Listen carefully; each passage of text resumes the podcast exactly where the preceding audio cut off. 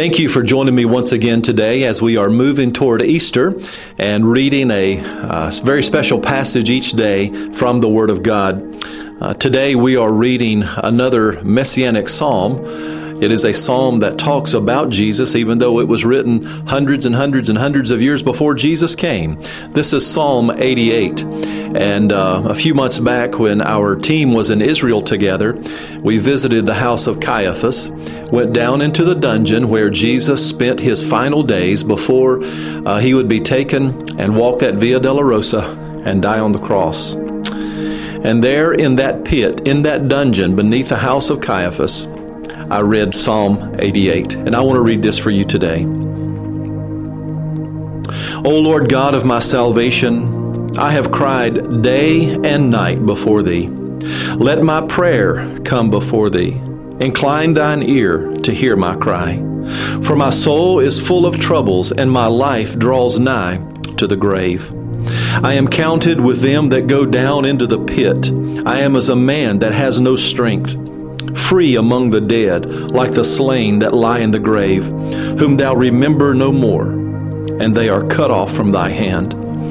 Thou hast laid me in the lowest pit, in the darkness, in the deeps. Thy wrath lie hard upon me, and thou hast afflicted me with all thy waves. Selah. Thou hast put away mine acquaintance far from me.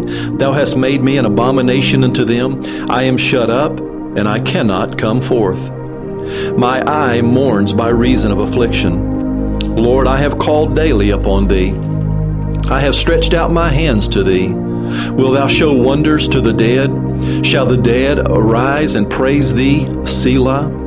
Shall thy loving kindness be declared in the grave, or shall thy faithfulness in destruction? Shall thy wonders be known in the dark, and thy righteousness in the hand of the forgetfulness? But unto thee have I cried, O Lord, and in the morning shall my prayer prevent thee. Lord, why castest thou off my soul? Why hidest thou thy face from me? I am afflicted and ready to die from my youth up. While I suffer thy terrors, I am distracted. Thy fierce, fierce wrath goes over me. Thy terrors have cut me off. They came round about me daily like water. They compass me about together. Lover and friend hast thou put far from me and my acquaintance into darkness.